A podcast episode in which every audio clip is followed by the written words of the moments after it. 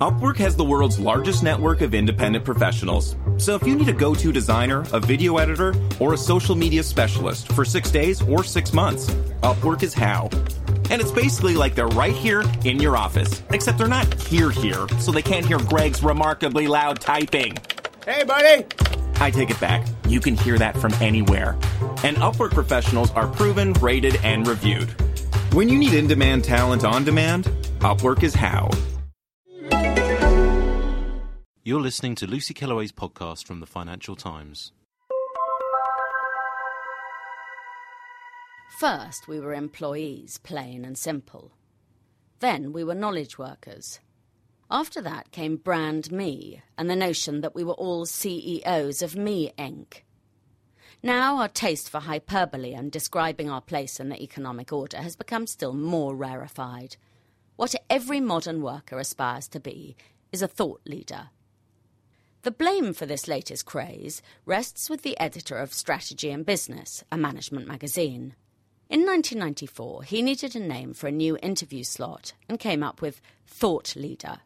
Back then, it seemed a forgivably pompous title for the pompous thoughts of management gurus. Thirteen years on, it's come to be a much less forgivable name for any old fool in possession of an ego and a blog. The title offends for three reasons, and pomposity is the least of them. It is inappropriately Orwellian. In free societies, thoughts can be provoked or stimulated or gathered, but not led. Worse still, no one seems quite sure what thought leader means. You might think that to qualify as a thought leader, you needed to have a thought, preferably a new one, and be able to influence other people with it. Yet mostly when the term is used, there's no sign of any thinking or leading going on at all. This week, the Thought Leader Index 2007 is published by a new communications and thought leadership consultancy called Ledbury Group. It went round asking chief executives, trade union leaders, editors, all thought leaders themselves, one assumes, to name their favourite thought leaders. The result, surely, gives an up to date snapshot of what the term actually means. Top of the list is Google. This presents the first challenge to my definition. Google has no thoughts and no brain with which to have them, as it is a company. It might be brilliantly successful, but is it a thought leader? It has only led my thoughts to the extent that I no longer retain any knowledge in my head. I just look everything up on its website instead. But I don't think that counts. The next favourite thought leading business is Apple. Again, I don't get it. Apple leads my wallet and my taste for gorgeous, sleek gadgets, but not my thoughts. I'm oddly forgiving each time my iPod breaks and hurry to the Apple store to replace it with a more glamorous model, but that's as far as it goes.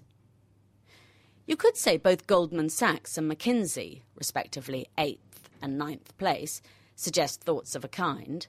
Goldman's thought is, we're richer than you, and McKinsey's is we are brainier than you. Both companies also transmit a more subliminal thought we know something you don't, so stay close to us. Yet this is more a veiled threat than an idea, and so doesn't really count. Of the top 10 companies, only the British retailer John Lewis, in fourth place, has a proper original thought, and that is we are owned by our employees. But on closer inspection, this isn't really a thought, it's a business model. From this list of thought leading companies, the concept seems to boil down to this thought leader is simply a new and unhelpful way of saying successful.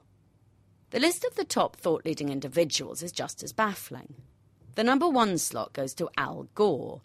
This shows that to be considered a thought leader, you don't have to have a thought of your own. It's fine to take someone else's.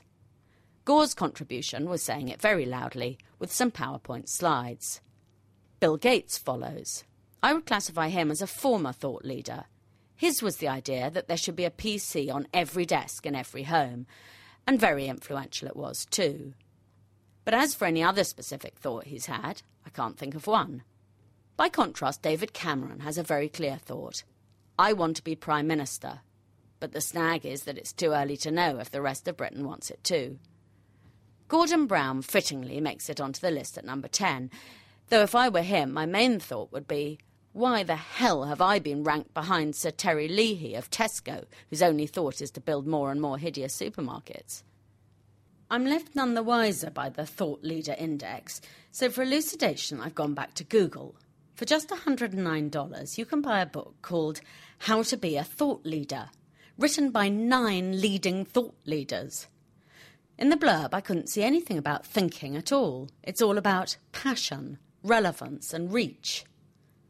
A more helpful website offers the following definition a thought leader is a person or company that actively promotes and discusses ideas that are relevant to their peer base.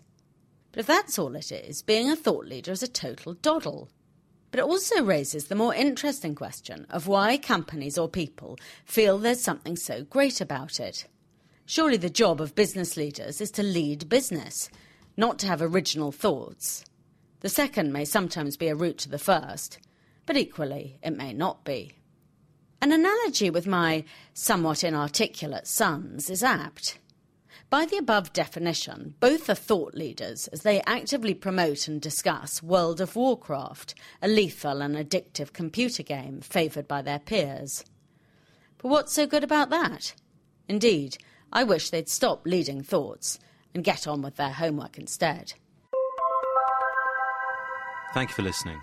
To read Lucy Kellaway's columns online, please visit www.ft.com forward slash Kellaway.